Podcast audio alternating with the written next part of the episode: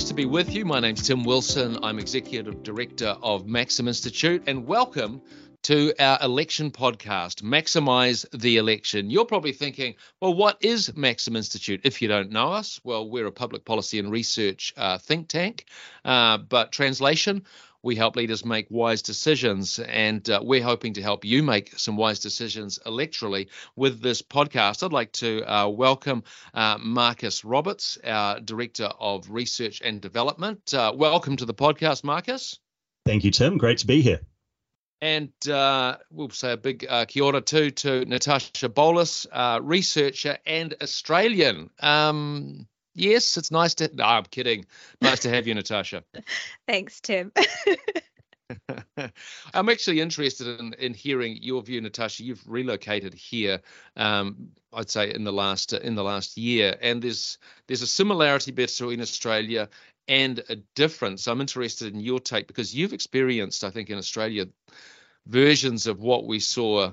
Um, those very very sad events uh, in Auckland, downtown Auckland, uh, a gunman on the loose, um, innocent uh, innocent people killed, uh, a very very tragic event. Uh, we'll get to that shortly, but I guess the question here, well, this is a political podcast, and we want to talk about the politics of it. What do you think this is really about? And to me, I'll just lead with this. This is, I think, this will encapsulate the law and order discussion that has been bubbling away and has been rising up in many senses. Uh, there was that Ipsos poll recently where law and order crime was issue number two behind the cost of living crisis. And so, what we saw in Auckland recently and that tragedy, I think, is going to really, really have an impact on Labour. But through that, Marcus, what do you think? What do you think the real issue is here? What do you think is going to be the takeaway? So, Tim, I, I, agree with you that this is bringing to the front and center law and order again, um, but it's also bringing to this front and center something that hasn't been talked about much uh, mm-hmm. on the in the political realm, or at least the mainstream, is the um, sentencing, uh, the way in which um, sentencing is done, whether or not sentences being handed down are too lenient, and the uh, whether or not this is due to the government's uh, stated desire to bring down the prison population, which it, which it, has. Um, I think prison numbers are down um, over 20% uh, since Labour took took office in 2017. So I think that is certainly, uh, uh, you know, the, the news stories this morning, the day after the event, um, they're all asking questions about, well, why was this gunman um, not in prison for some pretty mm. serious domestic violence crimes? Yeah, and again, it's it's interesting because the responses I've heard from um, interview with the police minister Ginny Andersen was, well, this is about separation of powers. We can't tell the judiciary what to do, and and and yet there is that that stated desire to reduce prison numbers. Prison numbers have gone down. Um, I just I'll, I'll get to you shortly, Natasha. But Marcus, is this do, do judges listen when governments say we want to reduce prison numbers, or what's your your apprehension of how this works? So the, the judges shouldn't listen to those sorts of policies, except insofar as they are reflected in the legislation which governs sentencing. Uh, but right. the legislation that governs sentencing is so um, broad and, and and leaves a lot of discretion to the judges that, as you would expect, as you would expect, to take into account the myriad of, of situations in which judges have to sentence um, uh, prisoners or, or, potential prisoners. Um, so that I think leaves a lot of discretion to the judges. Officially, the judges, of course, will say nothing. Um, you know, we we just look at the the facts. We're not impacted by what the government is saying. Uh, but there is a suspicion that, of course, the government, the judges know what the government wants, um, and also there's always the thing about who is being appointed judges. Are they people who share a similar outlook mm. on uh, sentencing and criminal justice to the government? That is, less less people in pri- fewer people in prison, um, mm. um, more people on home detention or other other forms of punishment. So there's two. So I think that's the way it, it probably gets inf- influence the judiciary. Now, Natasha, you've um, we do have some declining numeracy issues here in New Zealand. You've been uh, looking at the the numbers in terms of around the sentence uh, that the um, that the gunman uh, was handed for home detention. You want to tell us a bit about those, please? Yeah, sure. I mean, uh, the numbers are a, a little bit fiddly, but it's two years, three months imprisonment for a violent domestic violence crime. They added nine months to his sentence for the violence of the crime, the fact that he was under supervision at the time, which I believe means he was he had committed another offence prior to that, and the vulnerability of his victim. So that brings us up to three years. Uh, but then they took nine months off because he pled guilty. So that takes you back down to two years, three months, and then a further seven months off for the their cultural background or or his in response to his cultural report that said that you know he'd suffered from systemic deprivation and a disconnection from his culture, and the judge felt that that had contributed to his crime. So you're down to one year and eight months for that. But then I I believe his final sentence was five months home detention. So there's some interesting math going on there. Now, my understanding is that this is because judges have the license to, um, if they have um, anything under two years uh, uh, imprisonment, uh, they have the license to implement home detention for that. So that's I think that's that that's why we got to that uh, that predicament. Um, in terms of how does this how does this situation compared with the way that you're seeing it discussed uh, and playing out politically, how does this compare to Australia, Natasha? I have to admit, I'm not very much across the Australian context uh, in this area. But I, I, I, guess one of the things I would ask, we've, we talked about the fact that the judiciary don't have a lot of oversight. There's not much that we can do about that. There are there appear to be some policy issues though, where both national and ACT differ from Labour. Uh, and that would be in the cultural reporting. So that I don't mm. believe cultural reporting is something that Australia has as part of its justice system. I, I could I could be wrong there, but that seems to have been a, a big part of the the sentencing decision that was made. Uh, and that cultural report, I believe, is publicly funded. You know, the taxpayer pays for that. National oh, and ACT obviously want to to remove that taxpayer funding for that aspect, but that's a policy decision, not a judiciary decision. Interesting um, interesting commentary on uh, that, those cultural reports. Uh, an interview with Floyd du Plessis, who is the president of the Corrections Association. He's talking about the cultural reports, and he says they're not well regulated. They often don't make sense in the sense that um, there's a diversity of people submitting them, but there's no coherence. Uh, mm. So there, there, doesn't uh, there doesn't seem to be um, structure into what those reports are what questions those reports are answering. The other thing he said was that um, that government um, have um, have essentially decided that they don't want people to go to prison, but they haven't put structure or let's see support around anything outside of prison. So the system, this they're saying, okay, well we'll turn down the the the tap of people going into prison, but they haven't done anything to mop up the overflow. So they've changed the rules, but no support. So there are not uh, psychological reports, for example. Um, and so again, this is this is sort of a, I guess it's a, a sense that okay, well, we'll change the system, but we won't recalibrate the system to attend to the change. I want to go um, politically on on this now in terms of how this will play out. I don't think that this will be good for the current government. Marcus, what do you think? Yeah, I agree, Tim. Um, there is a, a, sense that you get the prime minister um, up the front of the nation, uh, leading us through um, the mourning process, looking prime ministerial, um, getting the benefit of incumbency in that respect, in the same way that his predecessor did with many tragedies, um, White Island and, and, and Christchurch um, and, and, the start of COVID. Um, but I don't think in this situation that will outweigh the downsides, which are that this feeds into what was already a law and order discussion. This was, you know, law and order week for the government. Uh, and then you have this incident which highlights um, uh, a narrative on of soft on crime by the judiciary and by governmental policies, um, and also I think more broadly a sense of what is going on with this country. The the, mm. the current figures are that the the polling suggests that people by a sizable majority don't think the country's on the right track, this would add to it. You're meant to have the first day of the FIFA World Cup a celebration, and instead of the international media reporting on how great New Zealand is as a host nation, the international reports are all on um, a gunman on the loose in central Auckland. And um, just to, to, to FIFAize it a bit, um, New Zealand uh, surprisingly beat Norway, but the Norwegian team were in a hotel 400 meters from the uh, uh, the crime scene.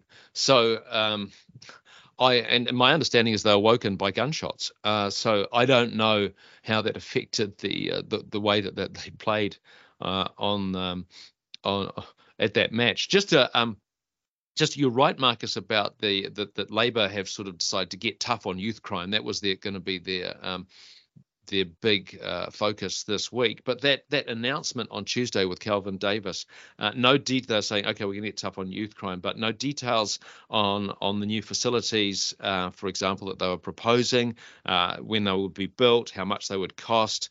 No details about what age the kids would end up in the facilities, what model of care would be used, whether there'd be mental health, trauma support. It all, I mean, one quote was, it seems to be uh, as if uh, Kelvin Davis had drawn it up on the, on the back of a napkin uh, while flying from Northland to Wellington. Natasha, what's you, been your impression of of crime in New Zealand coming from Australia again? And, and and don't worry, I will start to treat you as an insider possibly after about five to ten years. That's no problem. Um, I think we had our first experience of crime here in New Zealand shortly after we arrived. Um, our house was broken into than our car. Uh, so it's it's I think we've experienced much more crime here than we had back in Australia.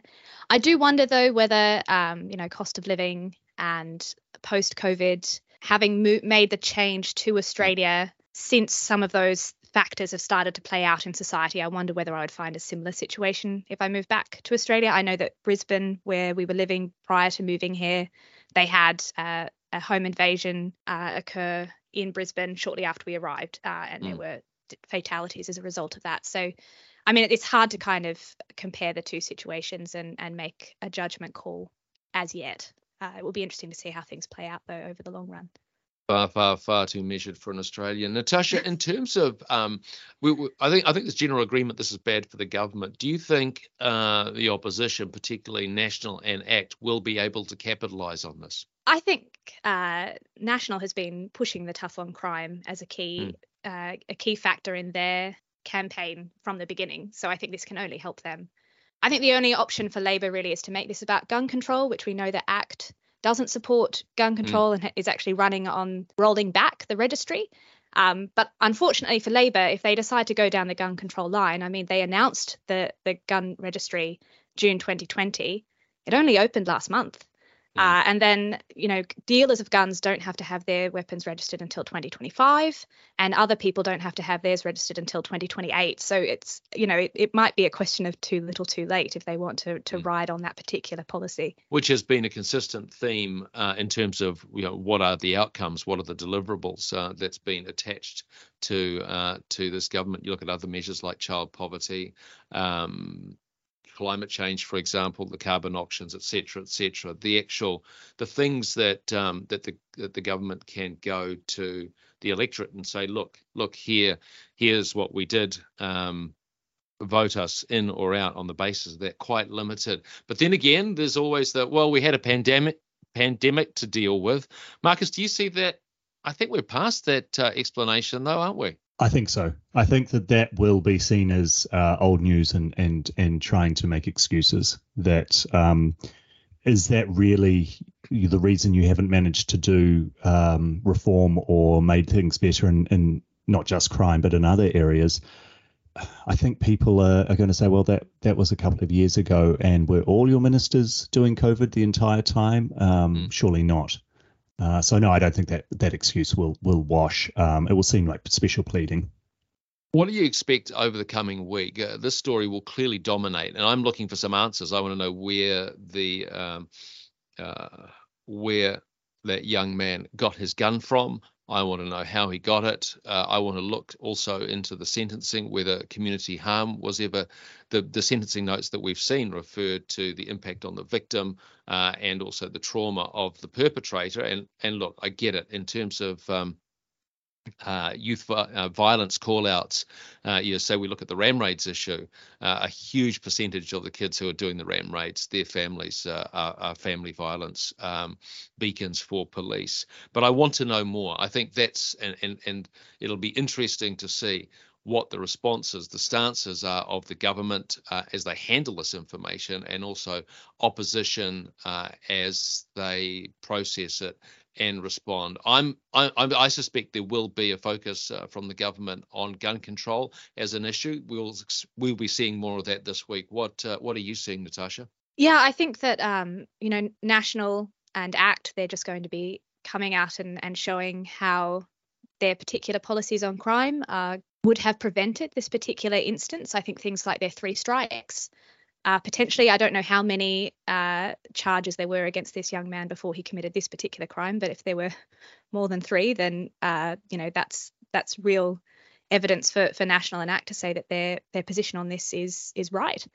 Um, but I also think that in terms of details, there may just not be further details. They, you know, that finding out where the gun came from, how he got his hands on the gun, I don't know how useful that will be, and I actually don't know how possible it will be for them to, to find out some of those details. So we might just find that this is what we have to work on, and we have to make decisions about how we vote with what mm. we have.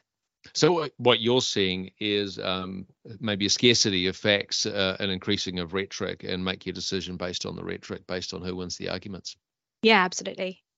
Marcus. Yeah, so I think that this will be dominating the news cycle for the next at least week. Um, going forward into the campaign, I think it people will lose. Uh, you know, new things will occur. We've still got ten weeks until the election, or thereabouts, or even more maybe. Um, and so I think new things will crop up that will take people's attention away from this after a, week or so. But I think it will just add to that sense of the country's on the wrong track. Um, the government is soft on crime. There's a problem with crime. Um, so, you know, going into the polling booth in October, people, I don't think, will have this front and center of their mind, but I think it will add to the sense of, uh, you know, some commentators have talked about a grumpiness around the electorate, and I mm. certainly think that that, that will add to it. And a sense of and a sense of malaise, a sense of um, floundering. Um, I've got to say, you know, I um, I felt a very very uh, it was it was a sense of of being placed back in America as the details came out. I spent 11 years in America, reported on um, college shootings like Virginia Tech and the fact oh there's a gunman on the loose. Uh, police are locking down the streets. That just felt the the tempo of that felt suddenly like I was back living uh, in the US. Um, when I went to cover Virginia Tech, I um, actually managed to interview one of the victims who had been crouching under a desk in the classroom uh, and um, they the, the the killer actually was going through the classroom and pulled back the desk and looked at him and I said what did you see in his eyes? And this this this person who was still quivering from the experience they said nothing I just saw a vacuum. That vacuum, that American vacuum, I think has come here and will add to that sense of uh, of floundering and malaise. But look, it's not all about bad news. At Maxim, I want to just very, very quickly, a generally good egg, which is uh, a part of this podcast. It's the positive, hopeful side. It might be a bit too brief for some people, but um, look, I want to talk about uh, a civil uh, exchange that uh, I was part of recently. I got to MC the Property Investors uh, Association electoral panel, and I was really, really impressed by uh, Dr. Lawrence Xu-Nan. Who's Green candidate for Epsom? Who showed up into a room of uh, people who would he's uh, pardon me, yeah, Green Party showed up and argued for essentially rent control, for maintaining um, the erosion or the the taking away of interest, uh, the ability to claim interest uh, that is um, what the government's doing now, essentially um, making a very anti-landlord platform, but doing it in a way that was civil, and he was civilly received. So, um, to the Property Investors Association and to Dr. Uh, Lawrence Xu-Nan of the Green Party, my hat is off. Um, anyone else got any uh, generally good egg of the week uh, moments? Yes, I, I saw one, Tim, during the week uh, that the Prime Minister, um, during question time in the House on Wednesday, started off in answering a question to Chris Luxon, the leader of um, National, by wishing him a happy birthday because Luxon had turned 53 that day, um, which was a nice sense of uh, humanity and hmm. civility between our politicians. And just a reminder that, you know, um, we don't have to agree on things to be civil uh, and wish have common humanity, which is uh, nice. You wouldn't imagine the, the leader of the House uh, the House majority uh, in uh, in Congress doing that to the their their opposite uh, in the Republican Party. So yeah, no, that's that's a wonderful moment. Natasha, do you have anything? Oh, mine was actually the same one as Marcus's. I thought it was great. Um, and again, I think a representation of the, the Kiwi spirit, if you will. Mm. Keep it civil. All right, we will continue to keep it civil. Uh, I hope uh, you have learned something um, and uh, and and gained something from this discussion. Marcus, Natasha, thank you very much, and thank you for your ears. We'll uh, we'll be talking to you next week on maximise the election. Ka.